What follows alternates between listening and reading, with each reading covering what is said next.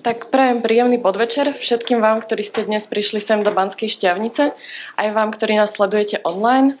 Sledujete vlastne diskusiu Café Európa, ktorú organizuje zastúpenie Európskej komisie na Slovensku v spolupráci s SFPA a nadáciou Hanca Zajdla. V tejto súvislosti jedna taká administratívna vsúka. Chcela by som poprosiť vás, ktorí ste tu, tak kolegovia dajú kolovať prezenčku, tak aby ste sa podpísali. Aspoň meno treba uviesť. Dnešná diskusia sa vlastne bude venovať lesom. Budeme sa rozprávať o tom, že či sú lesy národný poklad alebo sú tovar, ako na Slovensku chránime lesy, možno čo by sme mali zmeniť v ochrane lesov, taktiež spomenieme ťažbu lesov a veď napokon uvidíte sami. Takže dovolte mi teraz e, privítať našich hostí. Prvým je pán Marian Jasík, ktorý je ochranár, projektový manažer občianskeho združenia Prales a tiež bývalý pracovník štátnej ochrany prírody. Dobrý deň. Dobrý deň. Druhým našim hostom je pán Eduard Apfel, ktorý pôsobí ako hlavný inžinier mestských lesov Banská Bystrica. Dobrý večer. Dobrý večer.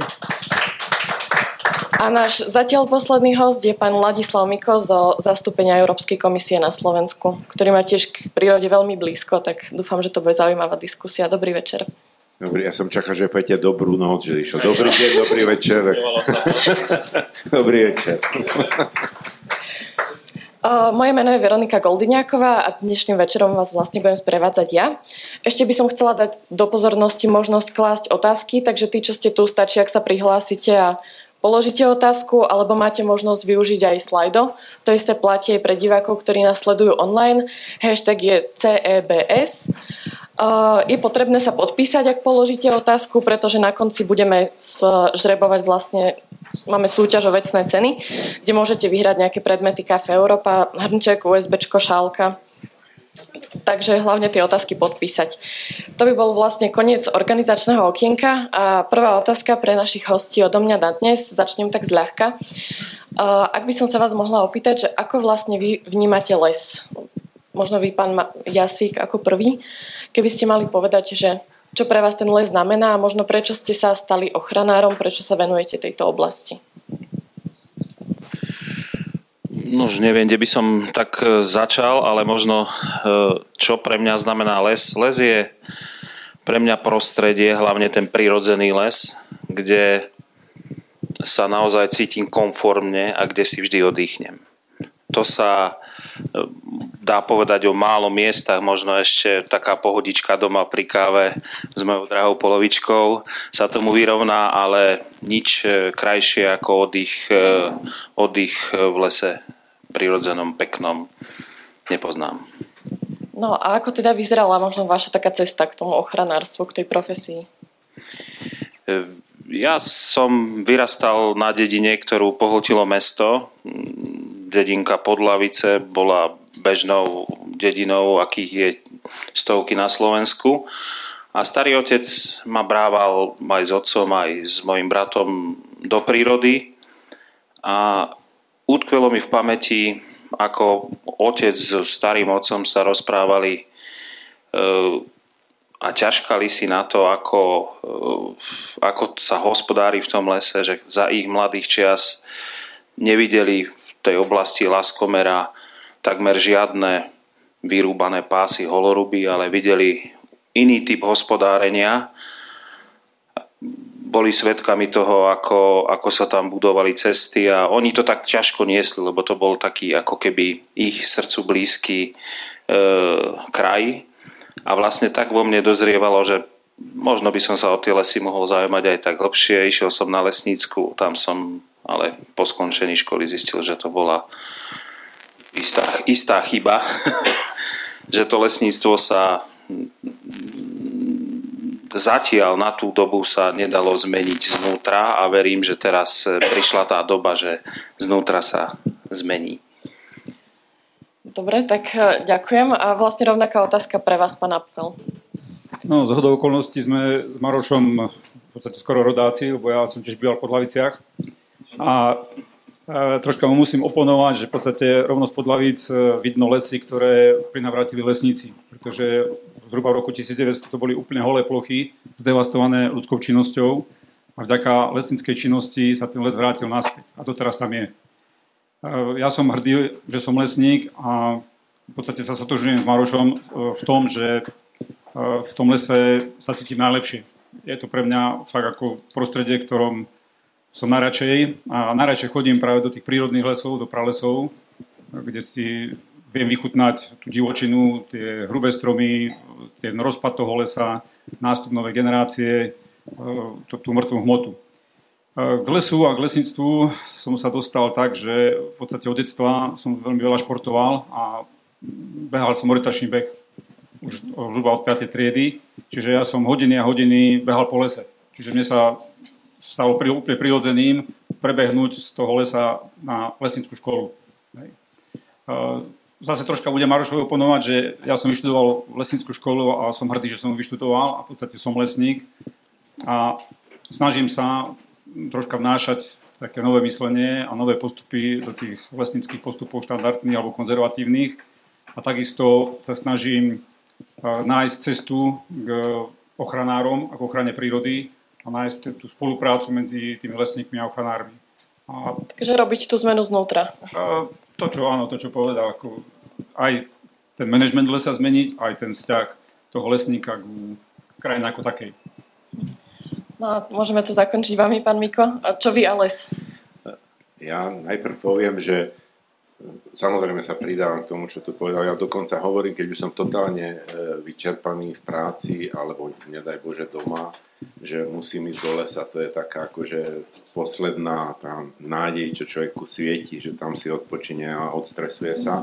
Ale to má skoro každý, si myslím. Ale čo ja chcem povedať je, že pre mňa les e, je uh, strašne úžasný a uchvatný stroj alebo mechanizmus alebo systém, keď to poviem takto.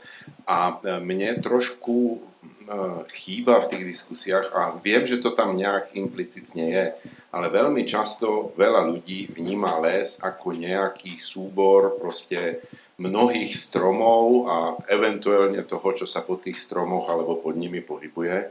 A ja to vnímam um, cez úplne inú optiku. Ja som pôvodný biológ, ja sa dívam do toho, čo žije teda e, svojim pôvodným povolaním, teraz som vedúci zastúpenia Európskej komisie, ale som pôvodný biológ, ekológ a ja vnímam to, čo žije v tej pôde, ako funguje ten systém, ako tie stromy komunikujú cez, cez korenia, cez mykorízy a celý ten neskutočne bohatý svet. Málo kto vie, že my povieme, že naše lesy sú také alebo onaké, že biodiverzita v Amazónii je väčšia než u nás, ale my máme milióny druhov v každom našom lese, len bohužiaľ nie, nie sú to tie, čo vidíme priamo ako voľným okom.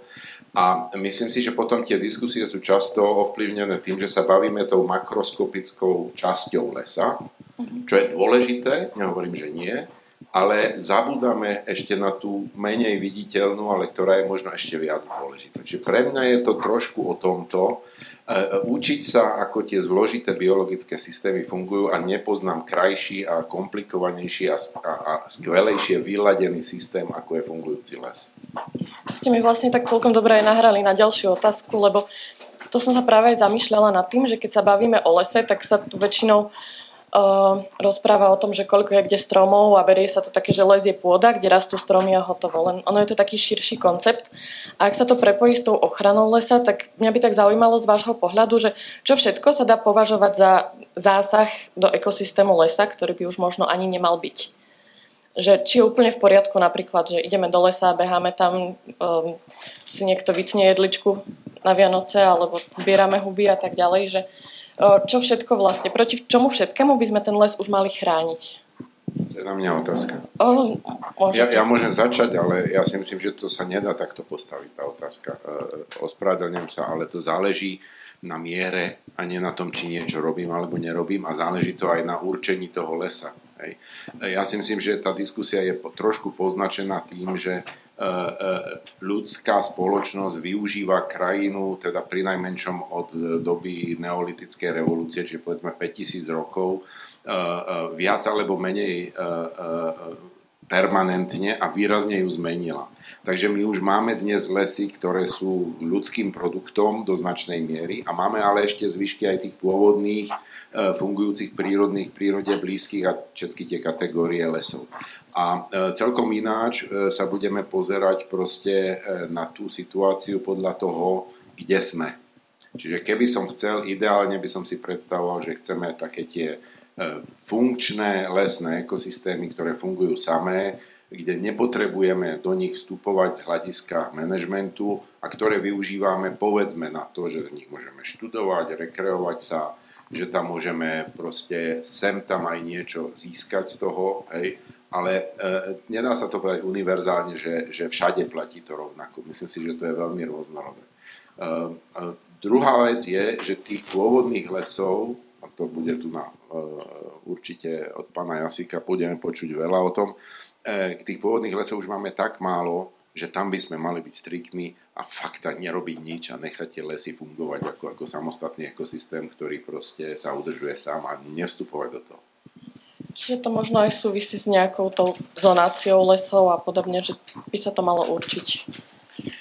Ja, ja ak by som mohol doplniť, plne súhlasím, čo podal pán Miko, s tým, že je to otázka miery. Je to otázka miery. Človek, keď prebehne alebo prejde bicyklom, hoď aj prejde buldozerom alebo kolesovým traktorom po nejakom lese a urobí to raz, je to niečo iné, ako keď to urobí 100, 200, 500, tisíc krát za sebou.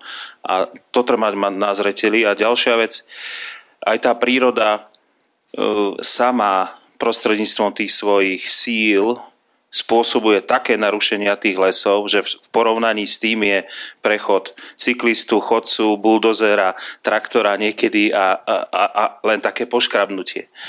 Ale čo je dôležité, je dôležité, že a toto má, to doplním, to ma fascinuje na tom lese, že on má tisíckami, desatisíckami, možno stá tisícami rokov vytváraný software, ktorý hneď začne opravovať ten les.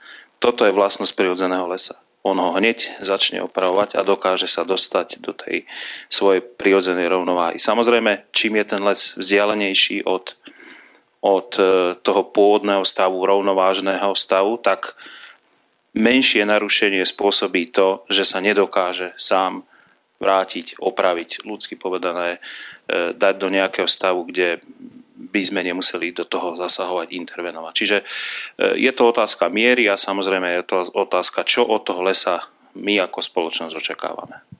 E, s tým možno vlastne aj súvisí, e, že na Slovensku prebieha tá iniciatíva na ochranu pralesov. To, čo som aj na začiatku spomínala, to občianske združenie Prales, ktorého ste súčasťou, teda možno by ste mohli popísať bližšie, že o aký projekt ide a čo je jeho cieľom. Uh, koľko máme hodín? uh, úplne v kocke. My sme občianske združenie, ktoré združuje ľudí, ktorí vyštudovali lesníckú školu uh, a títo ľudia sa pri pive rozprávali o tom, že by bolo na čase vedieť, koľko na Slovensku máme tých najzachovalejších lesov. A takéto pivné reči raz prerásli do toho, že sme si povedali, tak poďme to zmapovať. Tak najprv sme e, si mysleli, že, že naše lesnícke inštitúcie to spravia, však lebo e, čím sa viac pochváliť ako zachovalými lesmi, ale videli sme, že sa to tak nestane, takže chopili sme sa iniciatívy my ako mimovládne organizácie, zohnali sme si nejaké peniažky e, a od roku 2009 sme do roku 2015 sme lesy mapovali. Mapovali sme celoplošne, najprv cez nejaký predvýber a nejakých 62 tisíc hektárov lesov sme aj fyzicky prešli. Z toho nám vystúpilo niečo, čo, čo sme ešte skontrolovali na nejakých historických podkladoch, starých historických mapách. Zašli sme za miestnymi lesníkmi a e, pýtali sme sa, či tam oni poznajú, evidujú, vedia o nejakých zásahoch a z toho vyšlo, že na Slovensku e, máme nejakých 10 500 sme vtedy mali nejakých e, hektárov, 10 500 hektárov pralesov, čo bolo asi len pol percenta slovenských lesov. Aby ste si vedeli predstaviť, alebo to, toto je nevyhnutné povedať, nie sú to lesy, do ktorých človek nezasiahol, nevstúpil, ale zase je to otázka miery. Hej. A tú mieru sme nastavovali podľa dvoch našich najznámejších slovenských pralesov a to je Badínsky a Dobrodský prales.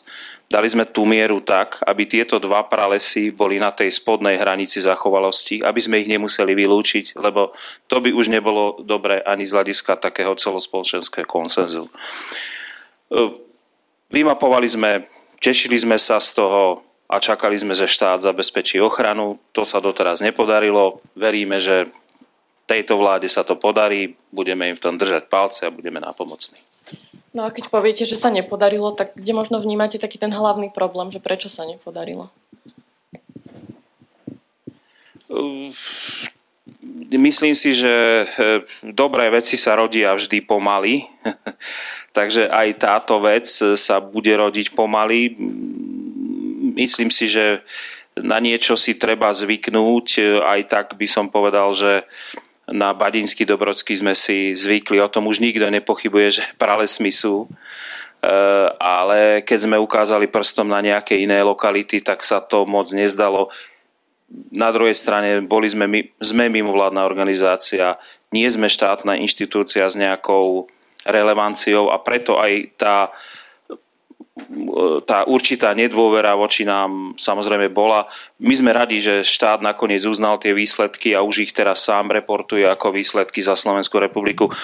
Myslíme si, že už chýba len jeden, dva krôčiky k tomu, aby sme tie slovenské pralesy, ktoré sú na štátnych pozemkoch, dokázali primerane ochrániť a potom už len ich skúmať a tešiť sa z nich a využiť ich na nejaký rozvoj miestneho turizmu.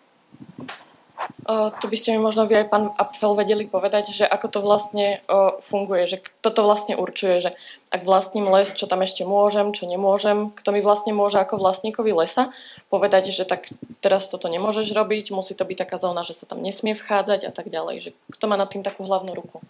Tak parlament, ktorý schvaluje zákony, a hlavne dva zákony, zákon o lesoch a zákon o ochrane prírody, tu k tým pralesom by som chcel povedať, že predsa len sa dá čo podarilo, pretože na mestských lesoch Banská Bystrica e, je vyhlásený 327 hektárov e, pralesov a pralesových zvyškov, kde sme sa zaviazali vlastne nezasahovať. Čiže taký malý krúček sa spravil, neviem, či to bol prvý, prvý, čiže my sme ukázali cestu aj spôsob, ako sa to dá veľmi elegantne a rýchlo spraviť. Čiže dá sa to už je potom na tom štáte, lebo asi najviac tých hektárov ste vylíšili na tých štátnych lesoch, že ten štát, aby pomohol v tomto a schválil to, je to dobrá vec. V podstate to, čo sa vylíšilo, sú hodnotné staré porasty s vekmi od 200 do 300, možno 400 rokov stromy, čiže fakt, že tam dlho človek nezasahoval. No a k tomu začiatku, čo ste vraveli o tom obmedzovaní alebo cieľu, spoločnosť si musí zadefinovať vlastne, čo chce. Hej. Či chce mať drevo, tu vidíme podlahu drevenú, stôl drevený, či chceme plasty, či železo a k tomu vlastne primerane časť e, krajiny chrániť alebo nezasahovať alebo nejakým spôsobom obmedziť to hospodárenie. Ale treba si uvedomiť, že fakt, že to drevo je najekologickejšou obnoviteľnou surovinou, ktorá viaže tak, tak aj uhlík v podstate, čiže čím viac my toho dreva naviažeme do budov, do stavieb, do konštrukcií, tak tým viac toho uhlíka na dlhodobo zviažeme v tých výrobkoch. Takže čo sa týka lesného zákona, e, ten je dosť ako prísny, jeden z najprísnejších, myslím, že v rámci Európskej únii. V podstate je tam množstvo obmedzení pre toho vlastníka, pričom vlastník nemá žiadne e, náhrady za to, že to musí realizovať, e, pričom musí znášať vlastne tie ostatné mimoprodukčné funkcie lesa, znamená rekreáciu, cyklistiku v rámci zákona, ja neviem, ochranu vody, pôdy. Príkladom takým je, že z nášho územia mestských lesov Banská Bystrica, ktoré vo vlastníctve mesta Banská Bystrica odchádza 530 litrov za sekundu čistej pitnej vody do potrubia priamo s minimálnou úpravou a mesto ani my ako užívateľ z toho nemáme absolútne nič. Len obmedzenia a záväzky. Čiže to je len jeden taký príklad, e, ako je to nastavené v našej spoločnosti, čo sa týka vracia, vracania takej, obmedzenia pre toho vlastníka alebo užívateľa naspäť. Čo sa týka zákona o ochrane prírody, e, ten je tiež dosť prísny, e, čo sa týka obmedzení a je v súčasnej dobe veľmi zanastavený e, voči vytváraniu podmienok preto, aby sa to dobre realizovalo. Vysvetlím. V princípe sú tu obmedzenia, ktoré toho vlastníka obmedzia a újma alebo náhrada za tie obmedzenia e, predstavuje dlhú cestu.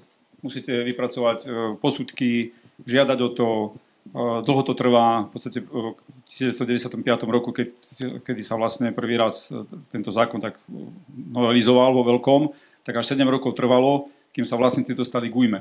Čo si treba uvedomiť, že až 58% územia Slovenska alebo slovenských lesov sú neštátnych. Čiže tí vlastníci trpia, neustále je s tým problém. Sice újmy sa dajú vymôcť, dá sa to realizovať, ale taký malý urbárnik alebo vlastník malého lesa má s tým problém samozrejme. Čiže bolo by to treba úplne preklopiť. Že pokiaľ chcem obmedziť, tak treba prísť za tým vlastníkom, že chcem od neho niečo, povedať mu, čo mu za to dám a dať mu to bez nejakých mm. veľkých problémov a potom by to fungovalo. Pán Viko, vy ste chceli niečo dodať? No ja som chcel, teraz už mám asi 17 podnetov, takže ja skúsim aspoň tie najdôležitejšie. Najprv k tej rozlohe tých pralesov. E, to je veľmi záslužná iniciatíva, čo sa stalo, len chcem povedať, že tie kritéria vydefinovania vlastne pralesných alebo prírode blízkych prírodných lesov e, je ich celý rád a dosť výrazne sa líšia a podľa toho, aké si tam zadáte na vstupe kritéria, tak vám vyjde výsledok. Ja poznám štúdie veľmi by som povedal renovovaných odborníkov, ktorí nie sú zo Slovenska, takže nemajú k tomu nejaký a priorný proste e, pohľad, ktorý mapovali, je to Univerzita Wageningen Holandská, ktorá mapovala pralesné formácie v celých Karpatoch, Rumunsko, Zakarpatsko, vlastne ešte aj v bulharských horách. A ty napríklad, je to pravda e, z roku 90, že medzi tým kde čo ubudlo, ale oni vtedy napočítali cez 20 tisíc hektárov na Slovensku, 23 alebo 24. A celkom určite sa to výrazne prekrýva s tým, čo, čo e, e, robilo OZ Prales, ale do, dokonca by som povedal, že aj u tých najcenejších pralesov sú také, to, keby ste boli medzi lesníkmi, tak oni sa tak ako špičkujú, že toto už je a toto ešte není a kto si myslí, že to je a nie je a prečo. A ja chcem povedať, že tam je veľmi dôležitá jedna vec že jedna vec je, že povieme, že prales a, a chráňme to ako vlastne svojho druhu prírodnú pamiatku, nech to bude hoci čo, rezervácia alebo národný park, ale niečo iné je, že ešte máme e, ďalšie hektáre, tisícky hektárov lesov, ktoré síce už nesplňa tú prísnu, rigoróznu hranicu, že, že odbadí lepšie, hej, ale stále majú e, dostatočný potenciál pre samovývoj. To znamená, že vlastne nehrozí riziko, že keď ich necháme fungovať, takže skolabujú, alebo že proste, že, že, že sú závislé na tom, aby sme do toho nejak e, ako ľudia vstupovali. Čiže e, treba rozlišovať e, tieto dve hranice, že aký je konkrétny stav a aký je potenciál vlastne a, a vlastne ten ekosystémový stav toho porastu. To je jedna vec. A druhá vec je, že potom ešte existuje ďalšia e, širšia e, definícia, hovorím o tom preto, lebo ja som takým neformálnym, neviem ako to mám nazvať, e, prezidentom združenia Wild Europe, ktoré sa snaží vymapovávať vlastne divočinu v Európe. A tam napríklad okrem tých kritérií by som povedal fitocenologických, to znamená, čo tam rastie a v akom je to stave a či tam ľudia chodili a či, a či, či tam vyrúbali alebo nie nejaké stromy, tak je tam ešte kritérium vlastne, e, to znamená nielen tá exploatácia, ale je tam ešte kritérium rozlohy. Keď chceme niečo označiť za divočinu, tak v zásade sa tak bavíme o tom, že by to malo byť od 5000 hektárov hore. To znamená, že takýchto ploch už na Slovensku skutočne veľa nedostáva. Hej. Ale môžeme sa k ním dostať nejakým e, v priebehu času. A ešte teda, ak môžem tu k tomuto, z hodov okolností tu sedím ako človek, ktorý keď som pracoval na ministerstve životného prostredia v Českej republike, tak som bol vlastne prvý, kto e, e, navrhol a presadil do českého zákona a potom sa to preklopilo do slovenského, tak toho mám radosť, tento, to ustanovenie o újmach pre vlastníkov. Lebo ja som, ja som presvedčený, to, čo tu zaznelo, že je naprosto kľúčová vec. Že na jednej strane prírodu môžeme chrániť, to je to, je to veľmi rád hovorím, len tam, kde je. Nedá sa chrániť tetrov, ani, ja neviem, orchidea, ani nič ďalšie na mieste, kde nie sú. Musíme ich chrániť tam, kde sú. Takže nie my určujeme, kde to chránime, určuje to ten výskyt tých fenoménov, ktoré chceme chrániť. A keď to teda spadne na toho vlastníka, tak je tam nejaký spoločenský záujem a tá spoločnosť musí byť schopná zaplatiť tomu vlastníkovi to, čo stráca tým, že vlastne poskytuje celej spoločnosti ochranu, povedzme, tetrova. Že toto by mal byť základný princíp, bohužiaľ doterajší ministri agroministri a ministri pôdohospodárstva na Slovensku až do nedávna, z, z, takmer so všetkými som hovoril, ešte z pozície teda e, riaditeľa pre biodiverzitu z Európskej únie, všetci mali taký názor, že tie peniaze, čo chodia na rozvoj vidieka, sú peniaze pre polnohospodárov a že lesníkom netreba nič, lebo oni si akože zarobia dosť tým, že si narúbu. Hej? Že toto je práve akože zásadná zmena, ktorá sa musí spraviť, aby to fungovalo. Tu by som aj ja chcel e, dodať jednu vec, že e, toto, tá cesta k tým majetkovým újmám za obmedzenie z titulu ochrany prírody bola kostrbatá, ale e, nejak sa Slovensko k nej dosť dokopalo. A ale čo je zaujímavé, táto spoločnosť, e, ako myslím teraz slovenská spoločnosť, už za tie ostatné obmedzenia lesov není ochotná platiť. Už tu Edo niečo naznačil za tú vodu.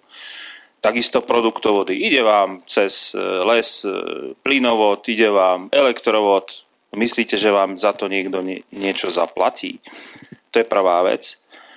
A druhá vec, e, tá, tie nároky spoločnosti na, na lesy sa diametrálne zmenili. Za posledné 10 ročia už to není to, že ľudia potrebujú z lesa pekné drevo na šindel alebo pekné drevo do bane. Tie, do, tie, tie časy sú preč. Ľudia teraz od lesa očakávajú iné veci, aby sa dalo kde si pekne ísť, kde si si pekne ohník založiť, kde si ísť pekne s bicyklom, mať pekné výhľady, najlepšie nevidieť nič z toho škaredého, čo súvisí nevyhnutne s hospodárením, hej, lebo to je dočasne škaredé, čo príroda zahojí. No ale otázka bude stáť takto, ste ochotní za to zaplatiť? Ak spoločnosť nebude ochotná za to zaplatiť, Žiaľ, niečo, ani ja ako ochranca prírody sa nebudem čudovať e, tým lesníkom, ktorí žijú z tých tržieb za to, čo predávajú, že inak robiť nebudú.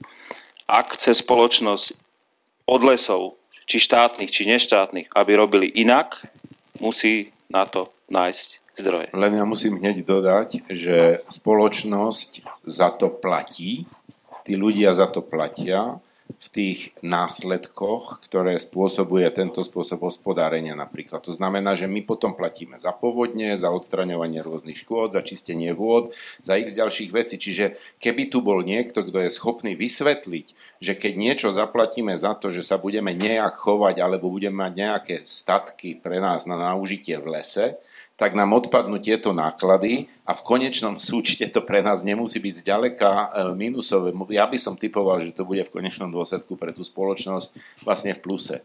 Čiže to je len o tom, že my vidíme bezprostredne, že dávam teraz 10 korún, akože ja neviem, vstupné niekam a nevidíme to, koľko zaplatíme na daniach za následky toho, že sa nejakým spôsobom hospodári na pôde alebo v lese. Ak môžem do toho vstúpiť, e, dosť intenzívne pracujeme na rôznych projektoch aj s Marošom ako OZ Prales. Musím sa mu poďakovať e, za to, že vlastne vždy, keď za mňou prišiel, tak mi povedal, že mi pomôže získať peniaze za to, za tie obmedzenia, čo sa aj dialo. A napríklad naša firma získala e, za uplynulých 10 rokov zhruba pol milióna na ujmách. A teraz sme napríklad v tomto roku sme v ujme za 300 tisíc, dokonca nové veci vždy robíme, také prvé v rámci Slovenska. Čiže toto je pozitívne, že pokiaľ chce obmedziť alebo chce ten nejaký, tú ekosystémovú službu, takže aj povie, že akým spôsobom ju získame a pomôže ju získať, čo je super. No a teraz e, to, čo ste spomínali, že e, kto povie, že akým spôsobom by sa to dalo prefinancovať. Robili sa rôzne analýzy v rámci Európskej únii, kde sa zisťovali tie záujmy spoločnosti a presne ako Maro spomínal, sú tam úplne sa zmenili tie požiadavky, ale vždy bolo nie len to, že aké sú záujmy, ale že akým spôsobom by sa to malo hradiť. E, vždy sa vyjadrili tí ľudia, že nie sú ochotní platiť a že to má robiť štát, alebo že sú to verejnoprospešné e, služby. A v podstate e, my sme teraz v rámci projektu s Národným lesnickým centrom robili taký prieskum, dosť veľa ľudí sa do toho zapojilo v rámci Banskej Bystrici a presne to isté nám vyšlo. Že boli tam otázky, že čo by ste chceli od toho lesa, drevo bolo skoro posledné, čo tam bolo, a čo by ste za to dali? No nič. Štát. Štát, že má spraviť, že buď úľavu na daní, alebo nejakú podporu, že keď úľavu na daní spravíte, alebo dáte, tak potom tie obce prídu o, o, o peniaze. Čiže To je... Ale štát sú, štát, čo je to štát? To sú vybrané dane to sú ich peniaze tých ľudí, čo nie sú ochotní platiť, tak oni sú ochotní, akože keď to pôjde spoza roha, že zaplatím to na daniach a potom to pôjde zo štátnej kasy, tak sú ochotní, ale sami to nie sú ochotní, ale je to to isté, to nie, tie peniaze, akože ten štát si ich ako nedojí z mrakov, hej, to sú dane že to sú peniaze ľudí, to sú peniaze podnikateľov. Čiže je to len o tom skutočne to predstaviť a ten daňový systém nejakým spôsobom nastaviť a predstaviť tým ľuďom, kam tie peniaze v skutočnosti idú. Ale súhlasím, ja viem, že také, také pocity u ľudí sú, ale súčasne viem, že už sú príklady aj v Strednej Európe, kde sa platí, e, povedzme, že obec e, dáva nejakú službu v nejakom chránenom území, však v Slovenskom raji napríklad a tak ďalej, kde sa platí vstupné. Ľudia to proste berú ako danú vec, platia vstupné a napriek tomu tam je natrieskané a všetci tí, čo tam chodia, to zaplatia, to znamená, sú ochotní zaplatiť. Hej. Čiže ja, ja si nemyslím, že to je tak strašne neprekonateľné, ako sa to javí, keď sa opýtame keď sa vás opýtam, či mi dáte 10 korún, tak asi väčšina ľudí povie, že prečo by som ti dával. Ale keď poviem, ináč sa s tebou nebudem baviť, možno sa mnohí nájdu. Hej, že to, ja myslím, že to tro, trošku chce odvahy. No, v tomto možno chýba taká osveta, pretože zase z takého pohľadu možno lajka, že mm, je dosť veľa takých rôznych kaos. Takto ako ste to odprezentovali vy, tak to znie skôr tak, že na tých majiteľov lesov alebo tých správcov lesov je vyvíjaný tlak a že v podstate si nemôžu robiť svoju prácu alebo respektíve nemajú za čo.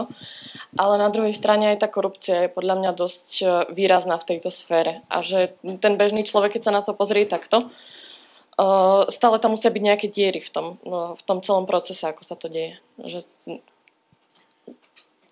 To je skoro, by som povedal, na novú tému na Kafe Európa, že proste aká, ako, aká, ako funguje vôbec, ako, e, a to, to lesníci vám povedia oveľa lepšie, ako funguje lesná evidencia, akým spôsobom sa dá kde čo robiť, hej, kto pôjde počítať lesy, e, do lesa stromy a tak ďalej. Hej. Čiže tam je samozrejme priestor a tam záleží veľmi na tých konkrétnych ľuďoch a tá miera korupcie a, a vôbec vykazovania versus platenia a tak ďalej, tam je, tých možností je bezpočet, o tom nie sporu. Hej. Čiže to, to, to, určite, to určite funguje. Ja, nie, nie, nie.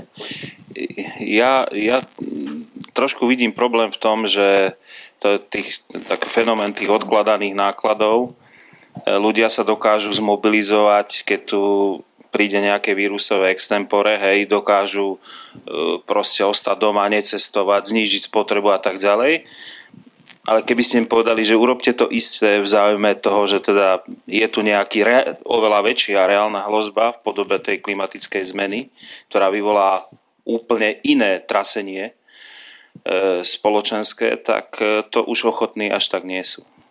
Myslím si, že, že tu treba tú osvetu a vysvetľovanie, že vlastne to robíme na úkor našich detí a vnúkov, lebo bezprostredne sa dokážeme zmobilizovať a to isté platí pri lesoch. Pri lesoch je ten výrobný cyklus veľmi dlhý. Hej. To není to není, že gazda sa rozhodne ráno, zasadím pšenicu alebo kukuricu a o pár mesiacov ju zobere ten, ten cyklus v lesoch trvá veľmi dlho a my veríme, že bude nepretržitý, hej, keď sa prejde na prírode blízke hospodárenie. No ale e, e, ten hospodár e, na tom lese musí žiť z toho, čo on vyprodukuje. A keď mu to nestačí ani na jednoduchú reprodukciu, tam je problém. Tam je problém, lebo naozaj tých zájmových skupín je ktorí majú záujem, aby les nejak vyzeral a niečo plnil, e, pribúda a bude pribúdať. Ak môžem e, reagovať, ja o korupcii na našej firme neviem. E, pracujem na obecných lesoch a veľmi taký zaujímavý projekt je meranie lesa v takých etapách. V 2005 a 2006 bolo v rámci Slovenska zahajené komplexné zisťovanie lesa na sieti 4x4 metre, e, kilometre na ploche 500 m štvorcových. Vrala sa to Národná inventarizácia a monitoring lesov. A 2015-16 to bolo zopakované.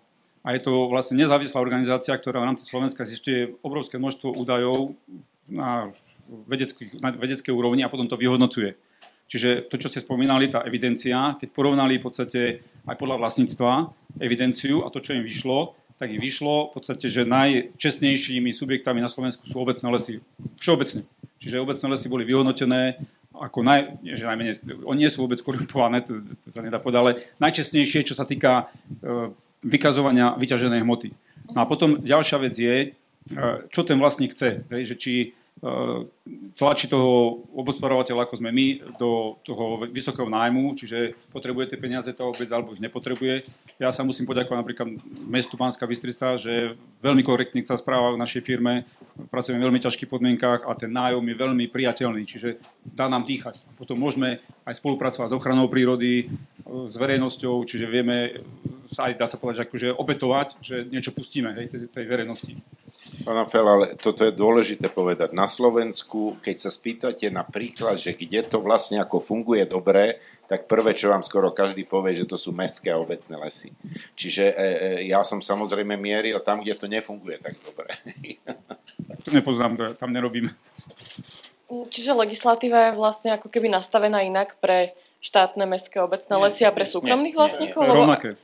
Ako sa potom môžu stavať také veci, že... Ja si osobne trúfam odhadnúť, že napríklad to pochopenie v tých mestách pre tie iné než produkčné funkcie lesa je oveľa väčšie. Vy keď máte zázemie, ten, ten, ten lesoparkový efekt, to, že ľudia tam chcú chodiť a rekreovať sa a tak ďalej, je oveľa výraznejší blízko veľkých miest to znamená, že aj to pochopenie potom vlastne tých predstaviteľov toho mesta pre túto potrebu je úplne niekde inde.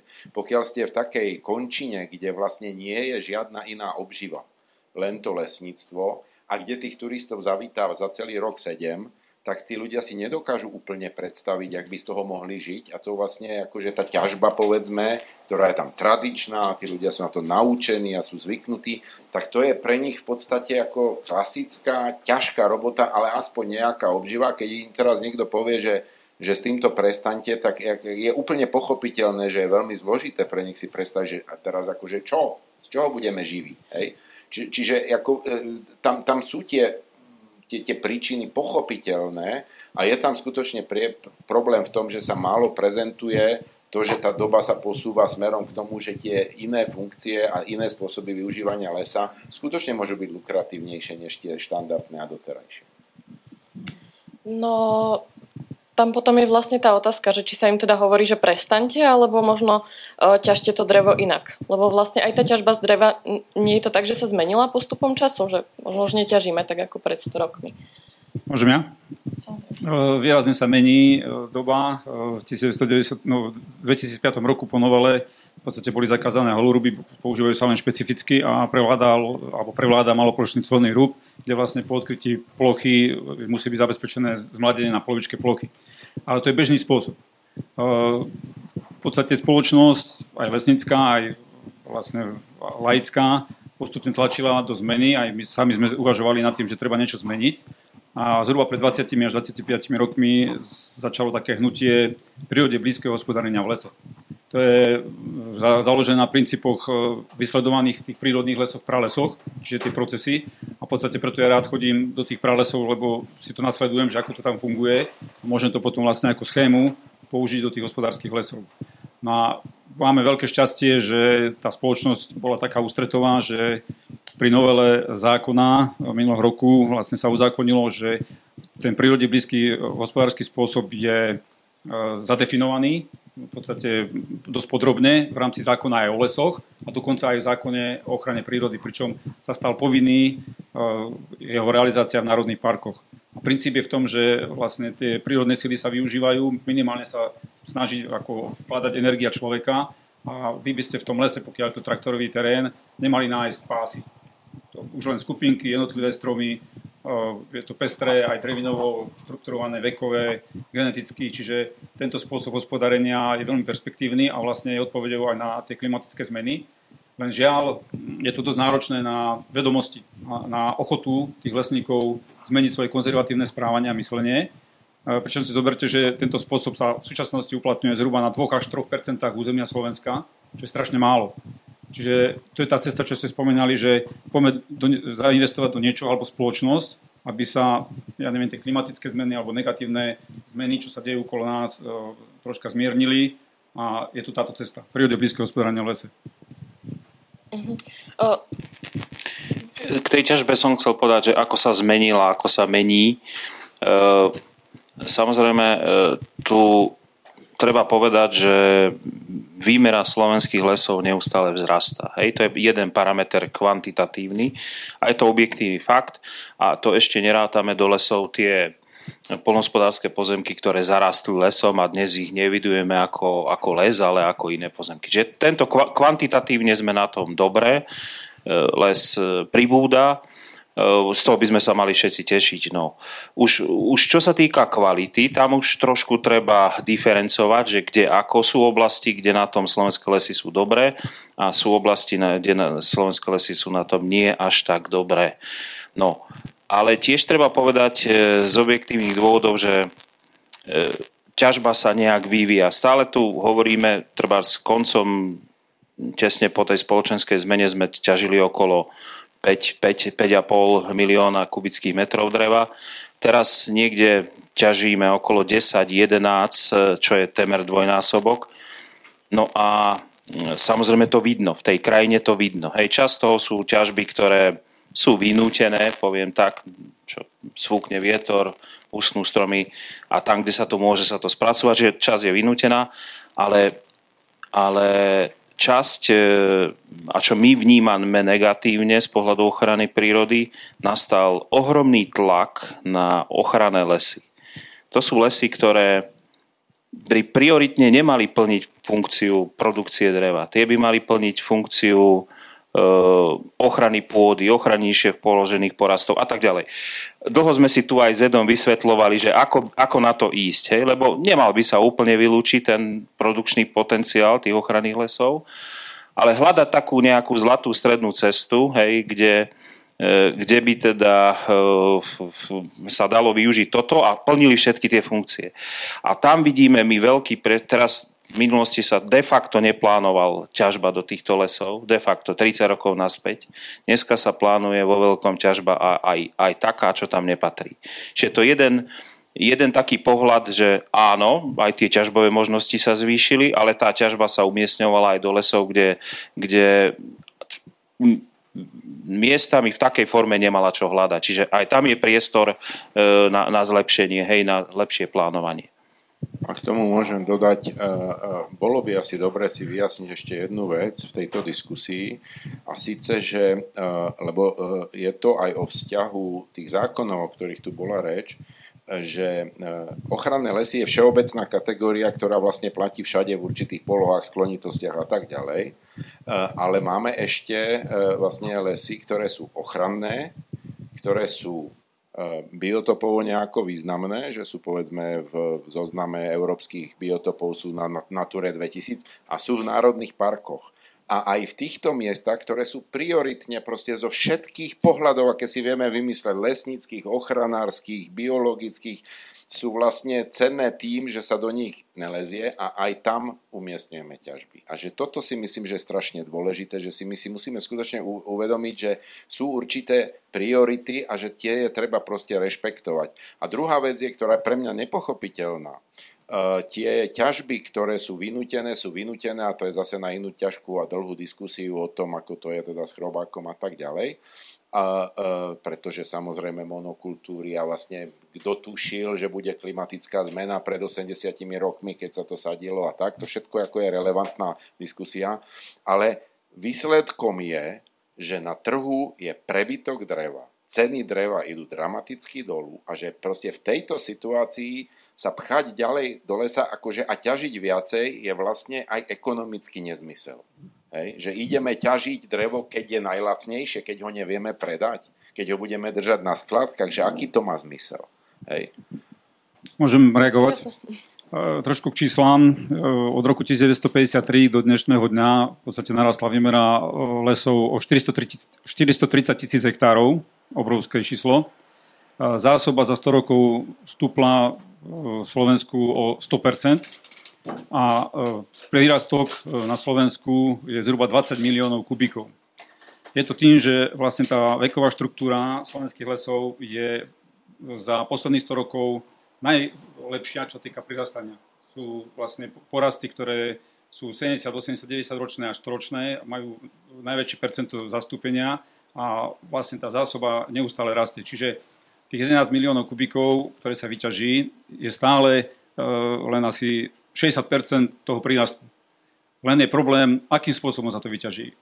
Problém je táto klimatická zmena a to, že pred 100 rokmi s ňou nerátali a posadili zhruba 300 tisíc hektárov smrečín, ktoré sú nepovodné a ktoré vlastne teraz odchádzajú. A najväčší problém je to, že sa to udialo, tá výsadba v, no, dosť intenzívne v národných parkoch. Čiže to, to vlastne my vidíme. A naraz. A, a naraz, naraz to odišlo, to je klimatická zmena. Jasné. No a k ochranným lesom e, s Marošom sme mali pred asi 20 rokmi dosť intenzívne rozhovory, lebo na našom území je zhruba 1800 hektárov takýchto ochranných lesov. A v podstate sme postupne našli taký určitý konsenzus, že čo mi Maroš toleruje svojím spôsobom, že ja si myslím, že tých, do tých, tie ochranné lesy treba manažovať svojím spôsobom. Nie, nie unblock, že si poviem, že ja neviem, 30% zásoby vyberiem za, za decenium, my ideme tak 3 až 5% e, silov zásahu, ale treba to robiť e, z toho dôvodu, že vlastne, aspoň u nás, hej, my nemáme smrečiny, my máme bučiny. Že tie bučiny sa správajú v podstate ako prales, ktorý prešiel do štádia optima, kedy má jednu horizontálnu vrstvu a potom nič žiadne zmladenie. A pri súčasnej klimatickej zmene, čo je praktický príklad, v 2011-2014 nám padli kalamity a veľké, zhruba 20 tisíc kubíkov nám padlo v ochranných lesoch. A vlastne keď sme tú hmotu čas spracovali, tak vlastne v najstrebších terénoch potom sa odkryli plochy, ktoré boli, ktoré boli úplne holé. Čiže ja si myslím, že treba mierne, e, nie pásy robiť, ale jednotlivé výbery v tých ochranných lesoch a pustiť ten zmladzovací proces.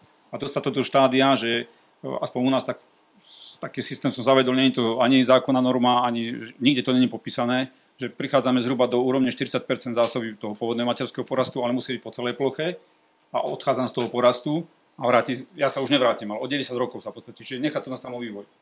Uh-huh. A mám také výsledky, že mám také porasty ukončené, alebo som v takom štádiu a neviem, ako to ty hodnotíš. Nedá mi to teraz, už tretíkrát to zaznelo, že vlastne tu funguje e, diskusia medzi povedzme ochranárským a lesnickým prístupom a to je veľmi dobré, ale e, e, vlastne ten správny systém by mal fungovať tak, že to není závislé na tom, že sa stretne apfel s jazykom, ale že to systémovo funguje správne. Rozumieme si, hej?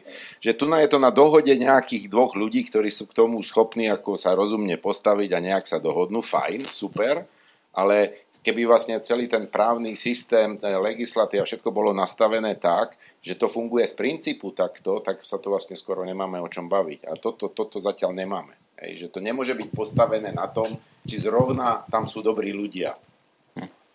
Ja, ja ešte chcem dodať k tomu, že e, není, není celkom len problém to, že ako sa to ťaží, ale aj kde sa to ťaží. Už to tu bolo načrtnuté pánom Mikom o tom, že sú určité priestory, e, či už sú to tie národné parky, alebo určité lokality, napríklad lokality Lucháňa, alebo určité biotopy, kde by sa ťažiť e, nemalo.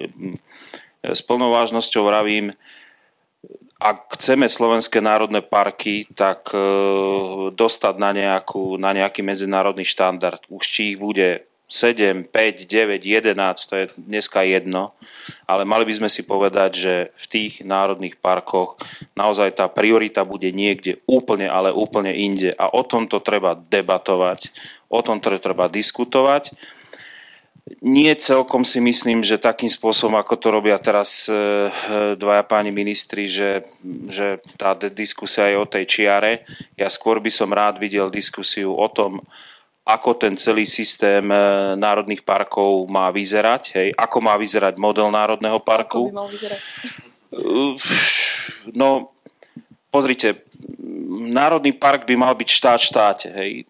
Netreba, netreba chodiť a vymýšľať vymyslené tie modely dookola, či to sú Čechy, či je to Polsko, či to je Maďarsko, či je to Nemecko. Všade sa núkajú modely, z ktorých si môžeme do, veľa dobrých príkladov adaptovať na slovenské podmienky. V každom prípade v tom našom svete, v tej našej vízii by mal ten Národný park spravovať všetky štátne pozemky, od, od polospodárských cez lesné, cez vody. Mali by tam spolupracovať e, spolu lesníci, ochranári, kde by ten Národný park by mal mať jasnú víziu, zadefinovanú právne, zadefinovanú cez e, program starostlivosti, cez zonáciu, Nemalo by to stáť na, na ľuďoch, na tom, ako sa dohodnú. Mal, mal by ten systém byť postavený na nejakých právnych, e, e, dokumentoch. Samozrejme, ten Národný park by mal mať okrúhlu pečiatku, to znamená, že by mal rozhodovať na svojom území o, o všetkom. Nemôže, bol som riaditeľom správy Národného parku, kde Nízke Tatry, kde rozhodovalo 118 subjektov. No, ako, ako sa dá ukočírovať to hlavné poslanie Národného parku, keď jediný, kto tam nemal okrúhlu počiatku, bol ten Národný park. To sa jednoducho nedá. A samozrejme ten Národný park by mal vytvárať podmienky pre výskum, vývoj, rekreáciu e, a, a ten dobrý pocit. Čo je, čo je ale dôležité povedať, tá, bolo by to u nás malá revolúcia, veľká zmena, veľké obmedzenie napríklad ťažby, veľké obmedzenie spôsobu ťažby, No a tu by ten štát k tomu mal pristúpiť, ja to poviem tak obrazne, ako ten, ten systém by mal byť niečo ako na tej hornej nitre, hej, že tam ideme zatvárať bane, ideme reštrukturalizovať e, celý ten región a tak sa na to seriózne aj pripravme a seriózne sa o tom debatí, seriózne sa o tom ho, vyšení sa na to prostriedky a, a potom robme, potom, potom to spustíme k nejakému dátumu, lebo dneska kreslíme čiary a systém ešte není. A spätná reakcia príde e, veľmi rýchlo, tí ľudia v regióne, viete, o ktorom ho, hovorím, sa zbúria, áno, a potom, potom tam príde nejaký rytier e, v zlatej zbroji a hrá sa na nejakého spasiteľa. Takže to je ako celé zle. Ja som chcel povedať, že teraz máme určitú príležitosť. Ja vždy, keď som sa bavil s lesníkmi, ja nie som lesník, hej, ale e, veľmi ma to zaujíma, má strašne veľa priateľov, lesníkov, aj súkromných e, e, vlastníkov, aj, aj urbárov. A prvá vec, ktorá u nich je ako markantná na Slovensku, je nedôvera smerom k štátu. Keď sa bavíme napríklad o náhradách, tak niektorí už ani nechcú náhrady, lebo neveria tomu štátu, že to bude férové, zaručené, dlhodobé a tak ďalej. Čiže to, to je, e, čiže znovu získať dôveru, akože prvá zásadná vec. Druhá zásadná vec je, že keď sa bavíte, tak samozrejme o výbernom hospodárení a o trvalo a tak ďalej, to akože každý lesník, ktorý študoval, to není pre ňo neznámy pojem. A v podstate e, tu boli nejaké štruktúrálne bariéry a stále sú k tomu, aby sa na to prešlo, e, lebo to niečo stojí. Keď máte, akože keď prechádzate z jedného systému na iný, hoci tie systémy sami o sebe sú hospodársky udržateľné a dobré, ale ten prechod niečo stojí a to musí niekto zafinancovať, ináč vlastne sa dostane ten hospodár do červených čísel a tomu vlastne nikto neprepáči. Vám by to asi tiež mesto ne, neprepáčili, ste boli 10 rokov v červených číslach. No, čiže toto je strašne dôležitá vec a teraz, prečo to hovorím? My sme teraz paradoxne so všetkými tými veľkými problémami v lesoch, s tými veľkými ja to teraz ospravedlňujem sa lesníkom, poviem, že holinami, viem, že keď už to je zalesnené, že to není holina, ale s tým, čo teda vidíme po tých veľkých kalamitách a tak ďalej, tak my máme tu príležitosť na ten prechod teraz. E, existuje jeden štát v Európe, ktorý prešiel ako celý štát na výberné hospodárenie v lesoch. Neviem, či ho poznáte, ale e, je to Slovinsko. A Slovinsko tak spravilo po druhej svetovej vojne, lebo tam bolo vtedy lesníctvo v takom rozvrate, že to bol ten bod zlomu, kedy sa dalo proste povedať, OK, tak to zmažeme, prestaneme sa tu na proste snažiť vrácať do niečo a poďme to teda celé zmeniť. Hej. A chvíľku to trvalo, niečo to stálo a tak ďalej, ale dneska oni prosperujú, oni nemajú vôbec problém, že by boli ekonomicky na tom zle a ten systém tam funguje a majú veľké plochy bez zásahové, majú veľký, majú, majú Triglavský národný park, ktorý je vlastne divočinou a, a v tých ostatných lesoch vlastne, keď tam prídete, tak tam nevidíte pásy, tam nevidíte proste žiadne veľké plochy plochy, tam sa ťaží proste výberkovo a funguje to. Čiže ja vidím aj v tom na Slovensku, v tej diskusii, ktorá prebieha a v tej situácii, ktorú máme, tak my sme na tom vlastne na mnohých miestach štruktúrálne vlastne veľmi zložito po tých kalamitách, ale je to aj príležitosť pre ten nový štart pre ten prechod, ktorý by ináč bol veľmi drahý a zložitý. Čiže myslím si, že je dobrá doba na, na to, nad tým uvažovať na Slovensku že máme teraz tú príležitosť. No, ako ste spomenuli aj tie kalamity, tak mne vlastne napadlo, tak, tak sa natíska tá otázka, že vlastne kde nastal ten zlom, že vôbec sme v tých oblastiach, ktoré by mali byť chránené a v tých národných parkoch, že sme tam vôbec začali ťažiť, lebo neťažilo sa tam odjak živa. Lenže, alebo... lenže si uvedomte, že, že tu nám máte celú lesnickú vedu postavenú na nejakých e, biologických proste e, znalostiach toho, ako sa chovajú škodcovia a tak ďalej. A lesník proste e, to vníma jednoznačne, že keď nezasiahne, tak vlastne je zodpovedný za to, čo potom s tým lesom sa stane.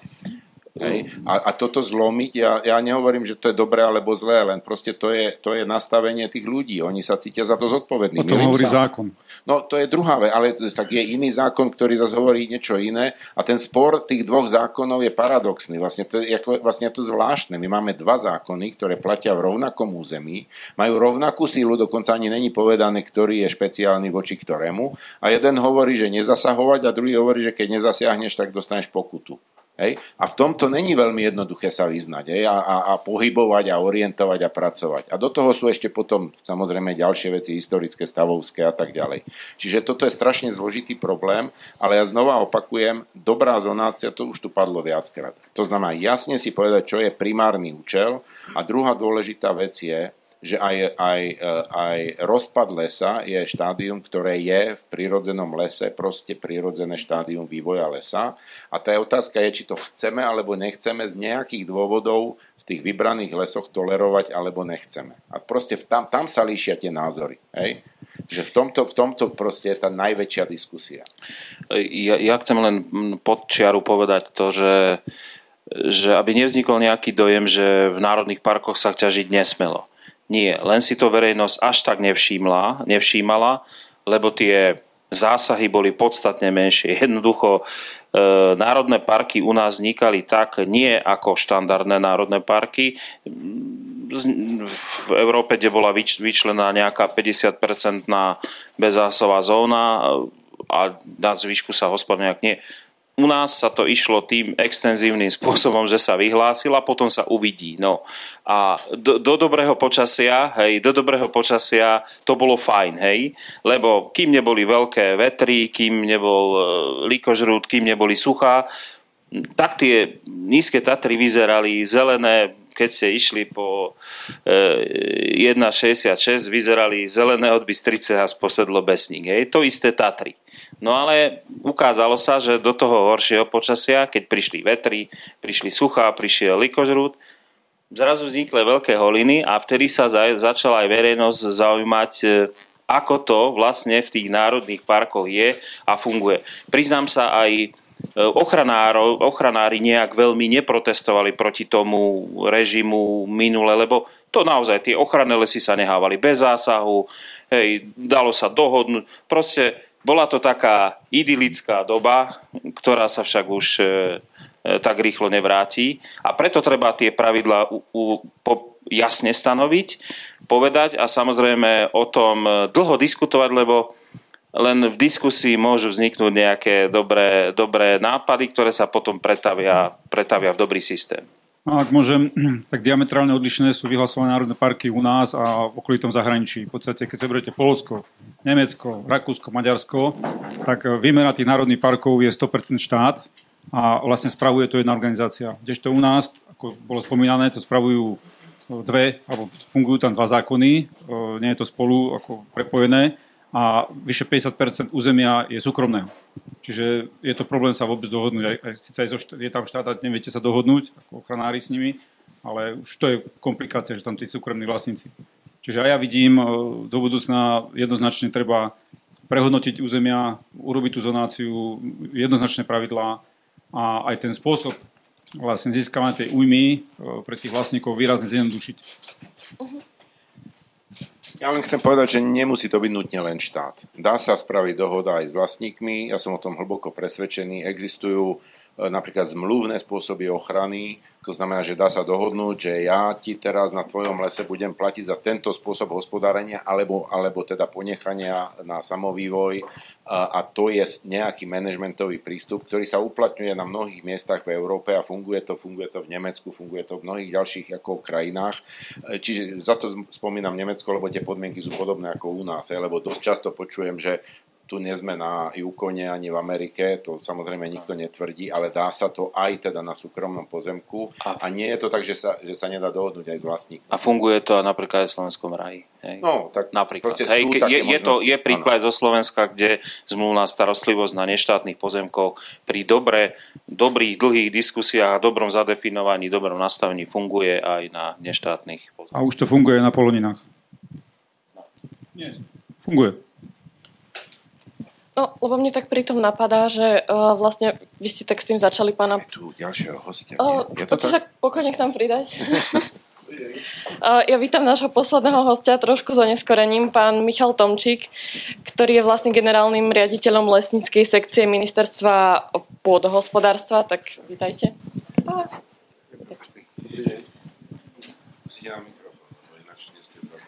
No. Dobrý deň, ďakujem pekne za pozvanie aj za privítanie.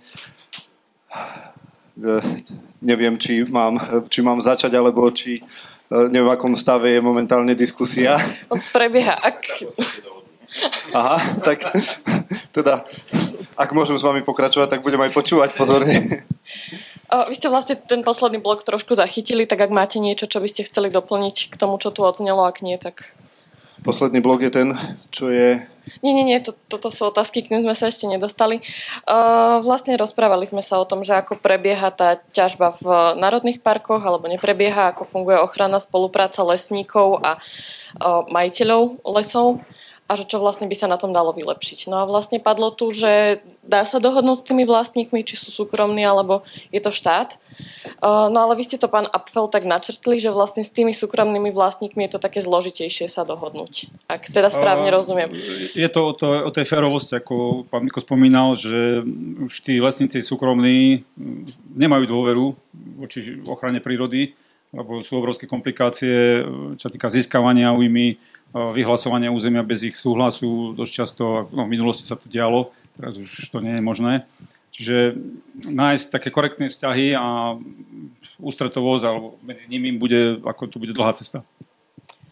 Uh, no a teoreticky také nejaké priame spôsoby, ako napríklad zatlačiť na tých vlastníkov lesa, že dobre, toto môžeš, toto už nemôžeš, tak neexistujú, lebo ako sa môže diať niečo také, že napríklad niekto vlastní les a teraz si ho, neviem, oplotí, alebo sa rozhodne, že tuto idem sekať, tuto neidem sekať a že či sa to dá nejako ovplyvniť, alebo nie. Ja len neapnú poznámku, že zatlačenie na neštátneho vlastníka lesa spôsobí presne opačnú reakciu. že, v zmysle? No, že nebude ochotný na spoluprácu. To, to musia byť nejaké iné motivačné nástroje, ktoré mm, žiaľ, žiaľ tu chýbajú. E, no, viem, že napríklad program rozvoja vidieka poskytoval určité možnosti, ako motivovať k dobrému obospodarovaniu, a, ale keďže znova tam sa prejavilo to súpenie rezortov životného a pôdospodárstva, tak tie programy nie sú nastavené úplne najlepšie, ako by mohli byť. A tam si myslím, že to je, to je do budúcna priestor, kde e, ukázať možnosti.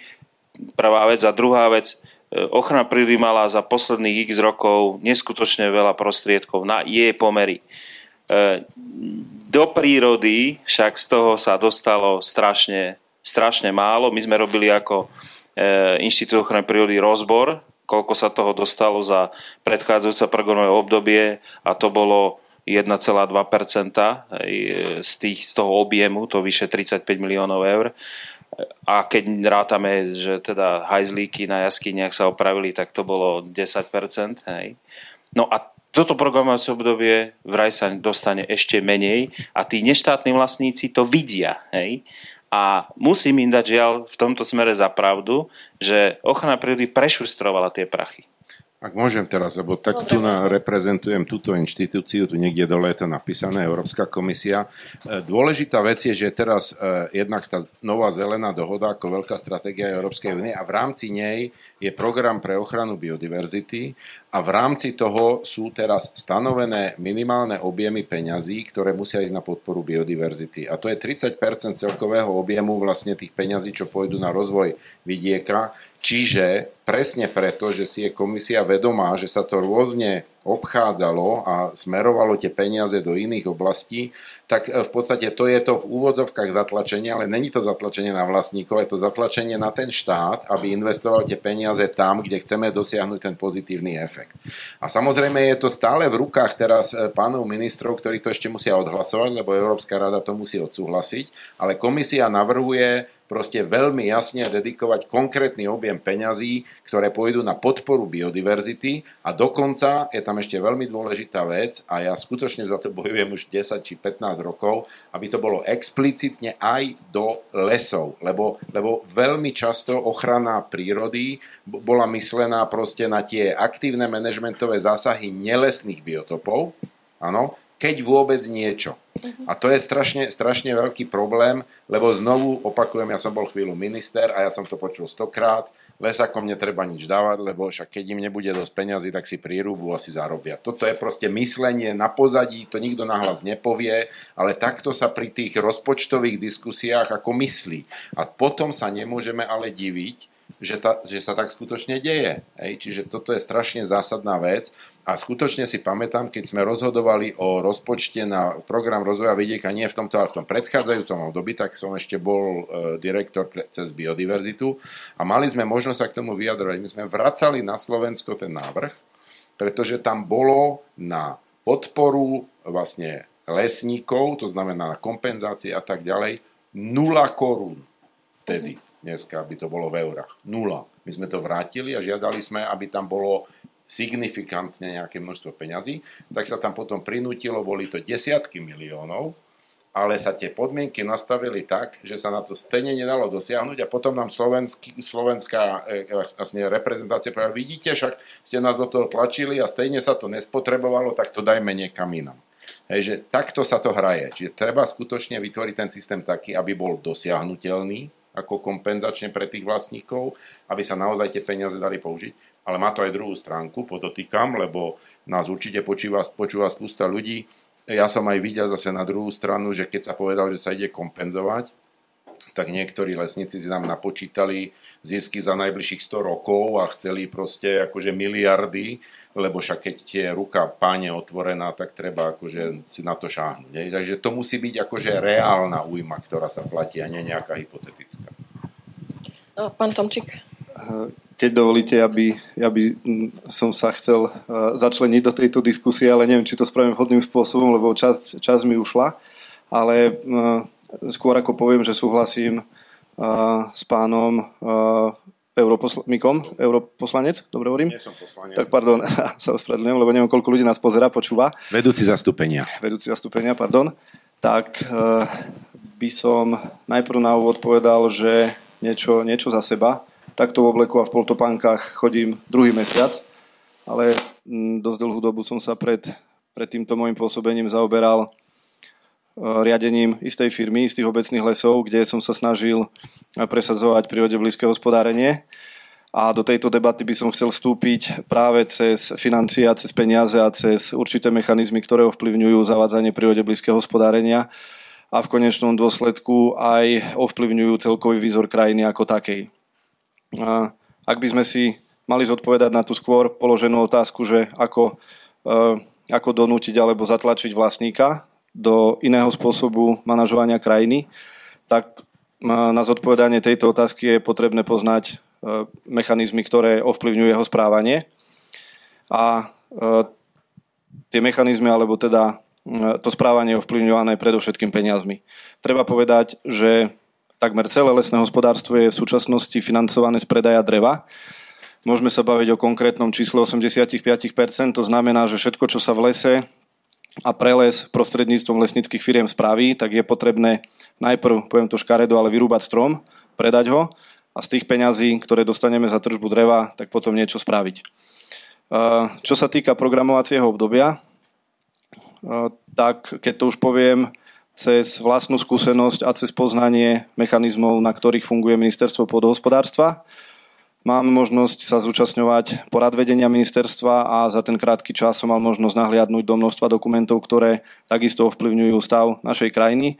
A musím s poľutovaním povedať, že ma veľmi mrzí, že e, nastavenie financovania týkajúce, týkajúceho sa lesného hospodárstva je tak, ako bolo povedané, veľmi, veľmi zlé a veľmi nešťastné.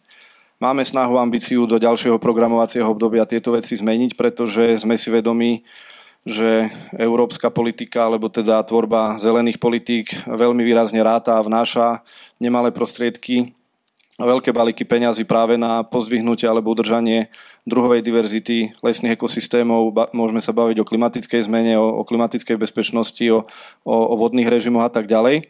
Ale vrátim sa naspäť na úroveň konkrétnych lesníckých firiem, kým nedokážeme vyriešiť financovanie lesného hospodárstva, tak myslím si, že nepohneme sa veľkým kusom nikam. S tým, že bol by som rád, ak by sa lesné hospodárstvo nechápalo ako produkcia dreva a nejaká kvázi továreň na, na, na guľatinu a na, na ostatné sortimenty, ale aby sa lesné hospodárstvo chápalo ako správa lesnej krajiny, do ktorej spadá v prvom rade udržiavanie lesných ekosystémov v takom stave, v akom ich chceme mať a čo sa týka produkcie dreva, tak malo by to byť chápané ako už ten vedľajší produkt.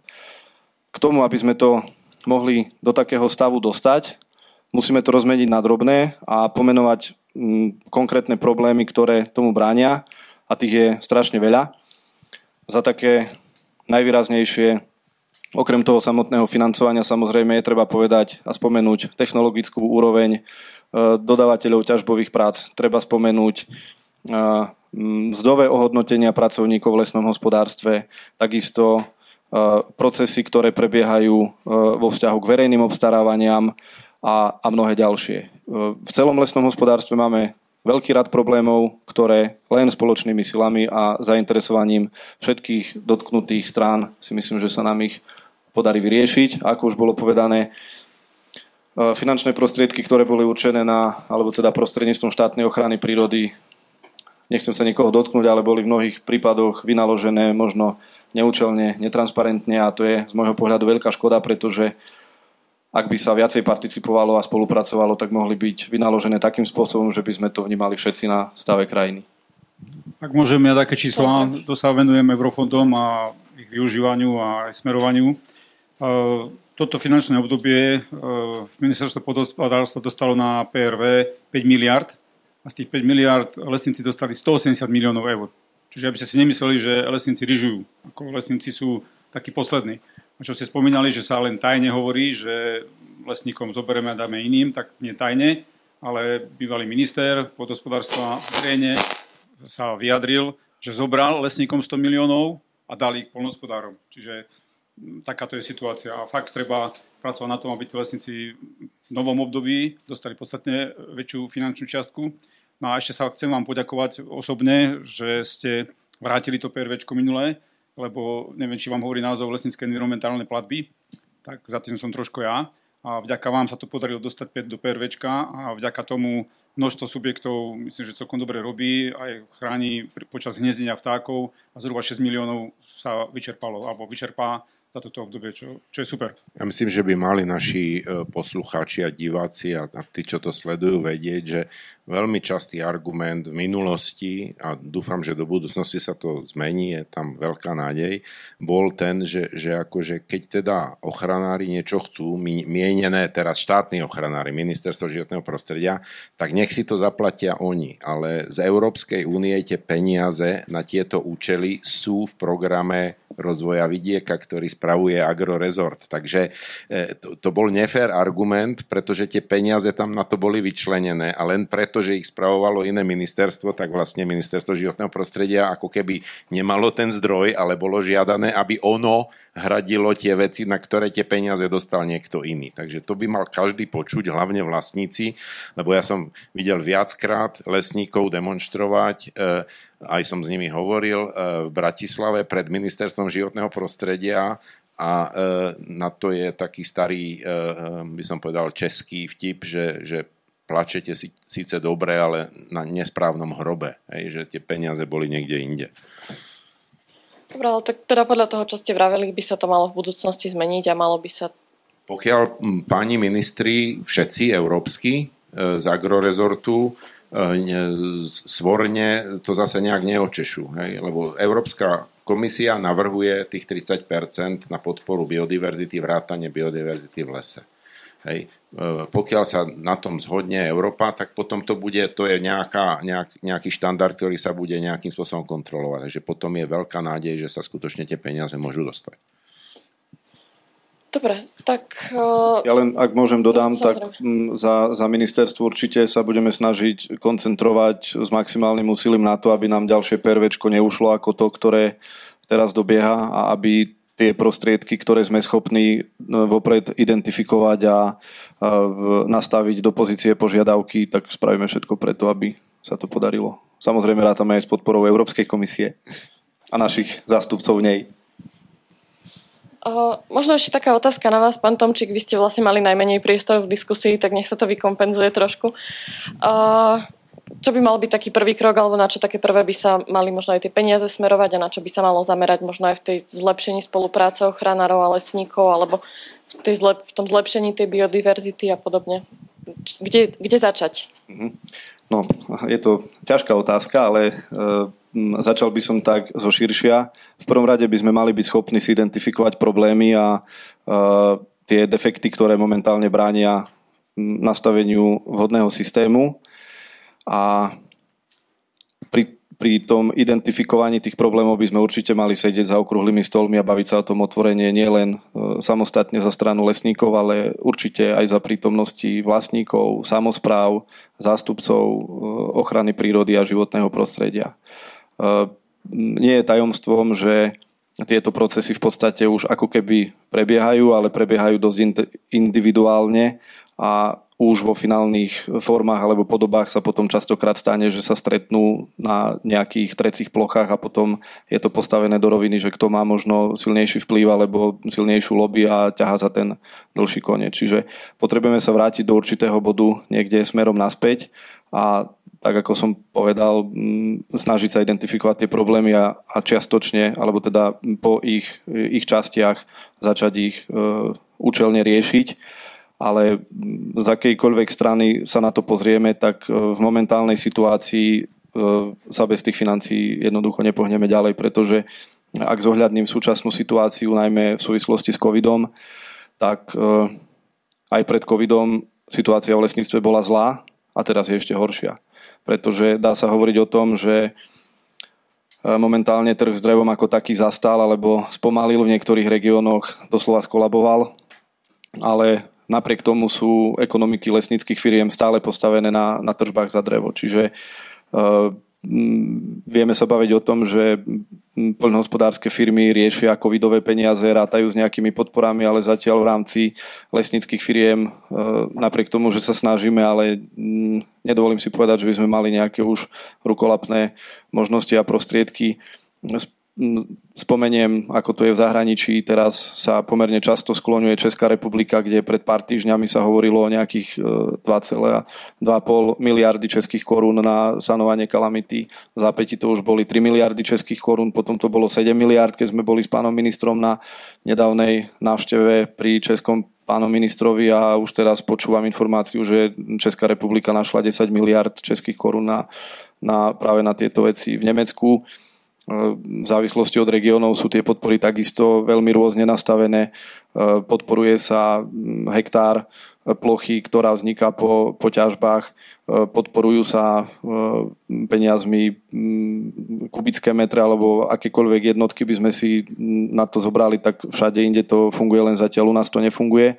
Aj keď by sme sa mohli o tom rozprávať tak, že či chceme podporovať spracovanie kalamity alebo nechceme ale v princípe ide o to, že či sme schopní e, udržať lesné ekosystémy ako také pri živote. A zatiaľ z tých tržieb za drevo sme v rovine, kedy máme pred sebou ťažkú úlohu a to vyriešiť e, čo s skoro krachujúcimi lesnickými firmami vrátane najväčšieho obhospodarovateľa lesa, e, lesov Slovenskej republiky. Takže situácia je momentálne mimoriadne vážna a k tomu, aby sme sa niekam posunuli, tak potrebujeme riešiť ten krízový manažment v rámci lesnických firiem a keď sa nám ho podarí nejakým spôsobom zvládnuť a zdolať, tak potom sa môžeme začať rozprávať o tom, že ako to nastaviť, aby to v tej krajine vyzeralo inač.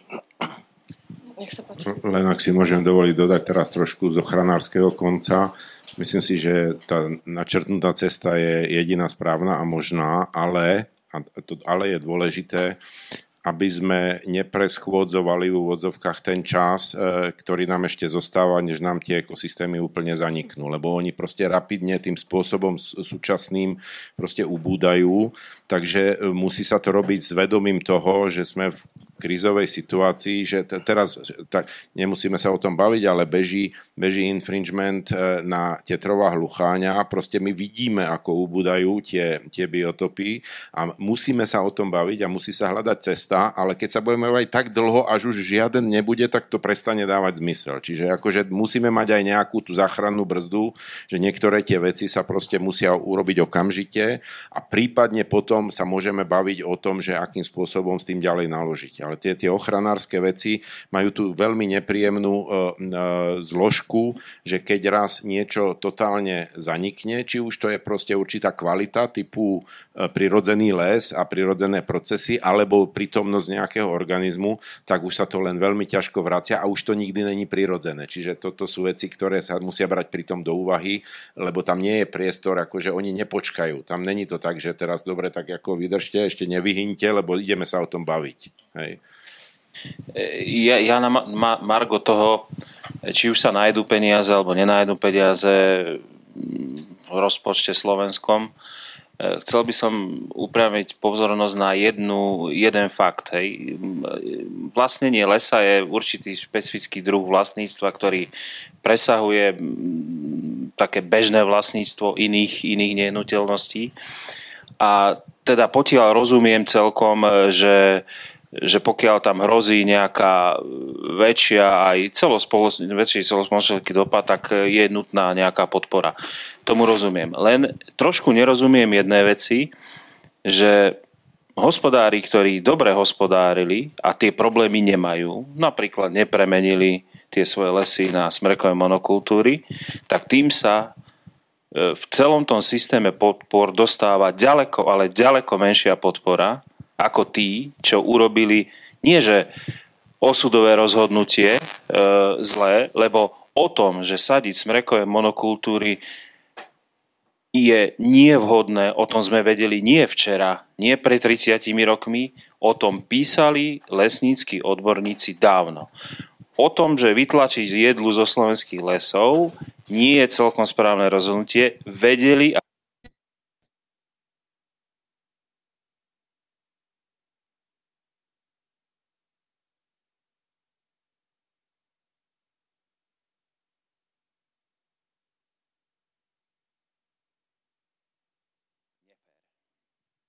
Ja s vami súhlasím a k tomu len dodám to, že uh, o, tých, o tých chybách sa skutočne písalo už uh, v roku 1956.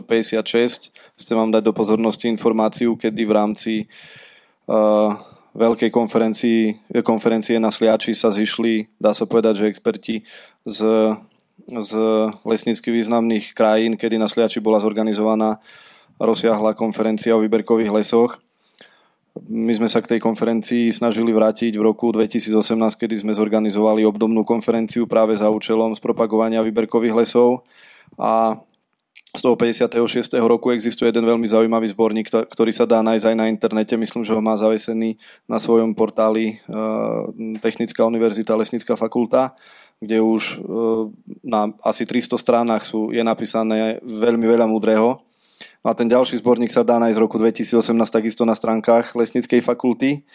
O tých rizikách sa vedelo. Prečo sa k ním nepristúpilo, tak e, to by sme o tom mohli polemizovať a debatovať. Ale status quo, ktorý, ktorý máme, je taký, že smrečiny sa nám rozpadávajú a tak, ako ste aj povedali, že uh, snažíme sa zachraňovať tých nezodpovedných, alebo teda tých, ktorí nepočúvali vedu v roku 56 a paradoxne tí, ktorí sa snažia robiť uh, inak, prírode bližšie, tak pre nich je tá podpora ťažšie dosiahnutelná. Mm, som o tom presvedčený, že to, čo hovorím, tak je 100% pravdou, pretože ešte donedávna som sa ako mm, jeden z tých, ktorí pracovali v takej firme, ktorá sa zoberala prírode blízkym spôsobom hospodárenia, tak sa, som sa snažil tie prostriedky získať a je to, je to ozaj momentálne ťažké. Ale ak to opäť dáme do, do roviny peňazí, tak uh, celé to stojí a pada na tom, či sme schopní zaplatiť kvalitných ľudí, ktorí v lesnom hospodárstve majú robiť. V súčasnom systéme je cenotvorba za ťažbovo-dopravný proces nastavená tak, že sa ceny práce súťažia. To je tá hlavná príčina, ktorá spôsobila to, ako v dnešnej dobe krajina vyzerá premením to na čísla, ak by ste si predstavili, že hoci kto z vás by si založil živnosť, kúpil by nejaký ťažbodopravný prostriedok, ľudskej reči traktor, motorovú pilu, ak by ste z tej podnikateľskej činnosti chceli generovať nejaký zisk, tak e, museli by ste sa prihlasovať do výberových konaní a z tých výberových konaní by ste si museli tú cenu nastaviť tak, aby ste boli schopní tú prácu spraviť a vygenerovať z toho nejaký zisk. E, súčasná situácia je taká, že mm, ťažbové skupiny, ktoré ťažbu robia, tak ten zisk v podstate nie sú schopné vygenerovať. To je prvá vec. A aby to nebolo také jednoduché, tak okrem toho, že ten zisk negenerujú, tak nie sú schopní obnovať ani mm, úroveň svojho technologického parku, kde nie je tajomstvom to, že v lesoch nám v súčasnosti robí aj 30-ročná staršia technika, ktorá zďaleka nesplňa parametre z hľadiska ergonomie, environmentu, ekológie, výkonnosti a tak ďalej. Čiže ak už by som prešiel na úroveň tých konkrétnych e, jednotlivých krokov, ako, ako sa z toho dostať, tak e, e, teraz sa bežne používa cena za spracovanie jedného kubického metra okolo 10 alebo 12 eur. Keď si predstavíte, že jeden kubický meter dreva váži viac ako tonu a je to, je to v podstate bremeno v pohybe, E, ťahá ho ten nejaký 30-ročný traktor, kde ten, kto ho má na, vo svojej správe, tak keď má 3 dní robiť a 3 dní to šrubovať kde si v záhrade alebo niekde v lepšom prípade v garáži, tak nemôže byť ani reči o tom, aby sa snažil robiť nejaké e, ekologi- ekologicky blízke, prírode blízke spôsoby hospodárenia, ale jednoducho využije čas, počasie a keď má na to 3 dní, tak sa snaží zvaliť čím viac kubikov na to, aby ich vydriapal za každú cenu na sklad, aby dostal za to tých mizerných 12 eur. Mali sme možnosť spolupracovať v rámci určitých pilotných projektov, kde sme sa snažili narátať e, cenu, adekvátnu cenu na to, aby tí dodávateľia, tí podnikatelia, ktorá, ktorí realizujú tú ťažbu, e, aby boli schopní obnovať park a robiť to kvalitne, tak hýbeme sa na, na úrovni o, o zhruba 10 eur e, vyššie. Čiže ak si opäť dáme na, na jednu stranu tržby za drevo a na stranu druhú vyšší náklad na ťažbu, tak sa jednoducho nepohneme a to je, to je len jeden z tých spôsobov. Čiže uh, jasné platí, súhlasím. Uh, mali by sme sa snažiť nastaviť podporu pre tých, ktorí to robia zodpovedne a snažia sa to robiť zodpovedne. A, ale zase na strane druhej by sme mali myslieť na to, že či sme teda ochotní sa iba pozerať na to, že sa nám tie smrekové porasty rozpadnú a ak ja môžem troška aj potešiť, e, videl som návrh budúceho PRVčka, samozrejme nie je to ešte prejednané, ale 50% zhruba tých prostriedkov, ktoré sa získajú, dúfam, že ich bude veľa pre lesníkov, tak by malo ísť do, toho, do tej podpory prírode blízkeho hospodárania lesa. 25% zhruba na tie kalamitiska likožrutové, 10% myslím, že na genetiku a 10% pre malých vlastníkov lesa, lebo to je problém v súčasnosti, že tí malí vlastníci lesa odchádzajú z lesa a nemá pre nich zmysel tam hospodáriť, čiže nejako ich motivovať. No a chcel by som nasmerovať e, do budúcna, možno keby sa dalo pre lesníkov nájsť e, také ekosystémové platby cez viazanosť uhlíka v pôde, v dreve, čiže sekvestrácia e, uhlíka, pričom mám určité aj čísla, čiže z toho NIMLu je to, zhruba e, nadzemná časť lesa viaže zhruba na hektár 100, 130 tón uhlíka v priemere v rámci Slovenska. Vynásobte si to 2,2 milióna hektármi a v pôde je dokonca ešte viac, 150 miliónov. Čiže ak sa toto nejakým spôsobom pretaví do tej nejakej ekosystémovej platby, prečo napríklad tie emisné kvóty skončia všetky na ministerstve životného prostredia? Ako, a kam tie peniaze idú? Prečo z tých peniazí nejde lesníkom? Ja neviem, každoročne máš hektár lesa, dostaneš 20 eur. Pre, prečo to nespraviť? Myslím, že to je jasná otázka a musí prísť jasná odpoveď. Ehm, v predchádzajúcich dvoch cykloch ehm, programu rozvoja vidieka to vždy zo strany komisie bolo navrhnuté a vždy to svorne ministri e, polnohospodárstva či pôdohospodárstva zmenili tak, že sa to stalo buď to dobrovoľné, alebo sa to úplne vyškrtlo. Čiže to je odpoveď na vašu otázku, že prečo to tam nie je. E, lebo samozrejme ten princíp, a ja to teda pomenujem, ako to bolo nazvané, že by sa malo e, manažerom lesa platiť za ekosystémové služby, ktoré zabezpečujú. A v tomto všetko je. A toto bolo x krát proste zrušené a spravené, že dobrovoľné a možno a tak. A nakoniec to končí na priamých platbách, ktoré vôbec s tým nemajú nič spoločné. Všetko sa to buchne do vlastne polnohospodárskeho sektoru. V lesoch neskončí takmer nič, teda veľmi málo, to tu zaznelo. A potom samozrejme sa nemôžeme diviť. Ale aby sme to trošku odľahčili, e, zareagujem na to, čo povedal pán Jasík. E, Slovensko bolo naozaj zlým žiakom v čerpaní európskych fondov všeobecne, ako všetci vieme. Za posledné 7-ročné e, obdobie sme zatiaľ na 30% čerpania, už by sme mali byť dávno na stovke, áno. Ale vďaka tomu všetky tie ušetrené peniaze sa dali teraz na riešenie post-covidovej krízy, takže tento lajdák slovenský má teraz najviac peniazy zo všetkých európskych štátov, takže tie paradoxy nefungujú len v lese, to som tým chcel povedať.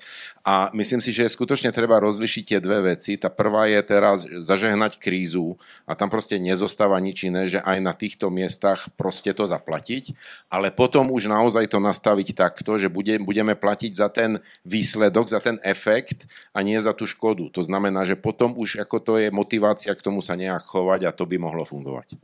Ja by som to ešte, ak, ak môžem tak doplnil. v krátkosti. Veľmi dobre, stručne, pokúsim sa byť stručný.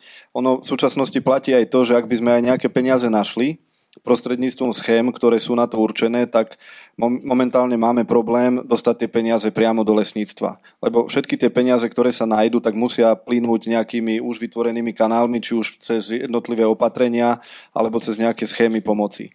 A mm, toto nám trošku zväzuje ruky, pretože mm, nevieme sa momentálne nastaviť, teda uh, už nastavené um, kanály do nejakej pružnej roviny a lámeme si hlavu nad tým, ako tie peniaze momentálne k tým, k tým lesníckým firmám a, a do tej krajiny dostať. Tak môžeme dúfať, že to skončí nejak tak optimisticky, ako to načrtol pán Miko. To bol taký pekný scenár, ktorým by sme to mohli celkovo aj ukončiť na dnes. Už nás tlačí čas. Ale aby sme celkom nevynechali ešte aj otázky od divákov, tak eh, by som prečítala aspoň tie eh, prvé dve, ktoré sú že top, e, tak poprosím potom v krátkosti nejakú odpoveď. Aký máte názor na spor k zonácii lesov na Muránskej planine? Ste za alebo proti rúbať alebo chrániť? To, toho sme sa už tak viac menej asi aj dotkli, ale tak... Keď môžem veľmi stručne, e, už tá otázka je postavená tak, ako keby to bolo jedno alebo druhé. Realita je taká, že sa bavíme o tom, že na tej najcenejšej časti, kde tie ekosystémy fungujú dobre, tak by sa nemalo zasahovať. Čiže nie, že rúbať, nezasahovať. To je niečo iné. To není len rúbanie, to sú aj iné zásahy. A naopak na tej druhej polovici územia viesť to manažmentom k tomu, aby to čo najviac chránilo tieto zóny, ktoré sú najcenejšie. Obidve tie činnosti tam vždy budú v tom národnom parku. Ide len o ten pomer a o to umiestnenie. To sme vlastne riešili aj zo začiatku, takže Áno, no a potom je tu otázka, že urbárske a cirkevné lesy sú súkromné, ale mestské a štátne lesy sú verejným majetkom. Netreba teda otvoriť komunikáciu s verejnosťou o ich využívaní? O, možno pán Apfel? No, tá komunikácia je otvorená. E, troška odlišné sú tie štátne lesy a obecné lesy. Tie obecné lesy vlastnia vlastne občania mesta alebo obce, čiže o nich očakávajú rôzne, rôzne aktivity a rôzne produkty. No a v podstate e, zachytili ste istotne, Bratislava intenzívne mení spôsob manažmentu svojich lesov. E, na tých 4000 hektároch 50% bez zásah, odsúhlasilo to zastupiteľstvo, je tam dotácia vlastnej firmy, čiže veľmi transparentné, mysluplné, pretože tá verejnosť to chcela. My uh, sme takí špecifickí, Banská Bystrica, my sme tak viac spolupracujeme s tou ochranou prírody, čiže je to také zachovalé územie, divoké, pre spoločnosť a pre verejnosť sme pustili územie napríklad no, single traily, veľmi známe v Laskomerskej doline, čiže sme sa nechali dobrovoľne obmedziť. Mestské lesy Košice, tam je verejnosť akože intenzívne spolupracuje. Tuto Miško Tomčík z Folkmaru, tam je iná vec, povedz, vodou. Ak... Ak môžem, ja by som túto odpoveď na otázku doplnil. Uh, v súvislosti s obecným majetkom, tak ako, ako povedal kolega Edo, je to majetok v podstate občanov alebo teda obce a je určite potrebné za, zaoberať sa komplexným manažmentom lesných ekosystémov nielen z pohľadu dreva, ale z pohľadu udržania krajiny aj vo vzťahu k vode, k tej klíme a, a k tým ostatným súvislostiam. Ale osobitne by som sa chcel pozastaviť pri štátnych lesoch alebo teda pri štátnom podniku lesov SR, kedy je treba náhlas povedať, že v súčasnosti je podnik postavený stále na, na báze, alebo teda v rovine štátneho podniku. Je zriadený zákonom 111, myslím, z 91. roku, ktorý ho dáva do rovnakej pozície ako akýkoľvek iný štátny podnik. Ak by sme si zobrali za príklad podnik, ktorý, ja neviem, vyrába hutnícky materiál alebo vyrába nejaké prefabrikáty, tak už z toho zákona, môžete si ho pozrieť, mu vyplýva hlavná úloha, že má, má, má produkovať. Má, má vyrábať, má produkovať, čiže je, je postavený do, do pozície fabriky. Za ministerstvo, možno predbežne, ale predsa spomeniem, že je ambícia predložiť medzi e, úlohy vládneho charakteru navrhovaný zákon, o, ktorý by lesné štátne podniky dostal do úplne inej roviny, inej pozície, aby, aby sa od nich neočakávalo generovanie zisku, ale aby ich hlavná prioritná funkcia bolo spravovanie krajiny ako takej. Takže ďalšie optimistické výhliadky a myslím, že tým by sme to už mohli celkovo ukončiť. Takže ja ďakujem všetkým, ktorí ste prišli dnes sem do Banskej šťavnice aj všetkým, ktorí nás sledovali online. Teda ak sú ešte nejaké otázky v publiku? Uh, dobre, uh, výhercovia súťaže, vlastne, ktorú som spomínala na začiatku, sú uh, Čila Dropová a David zo Slajdo. Gratulujeme. Ak ste tu na medzi nami, tak potom po skončení diskusie sa môžete zastaviť. Ak ste nás sledovali cez Facebook, tak potom sa môžete ozvať na Facebooku správu alebo cez formulár na webe Cafe Európy. No a na záver by som znova chcela poďakovať partnerom diskusie, ktorým je zastúpenie Európskej komisie na Slovensku, kolegom z SFPA a takisto nadácii Hansa Zajdla a tiež našim mediálnym partnerom, ktorými sú Deník Sme, Euraktiv a Radio FM. A úplne nakoniec ešte raz vďaka našim hosťom, ktorými boli pán Jasík, pán Apfel, pán Miko a pán Tomčík. Ďakujem za diskusiu. Ďakujem. Ďakujem. Ďakujem.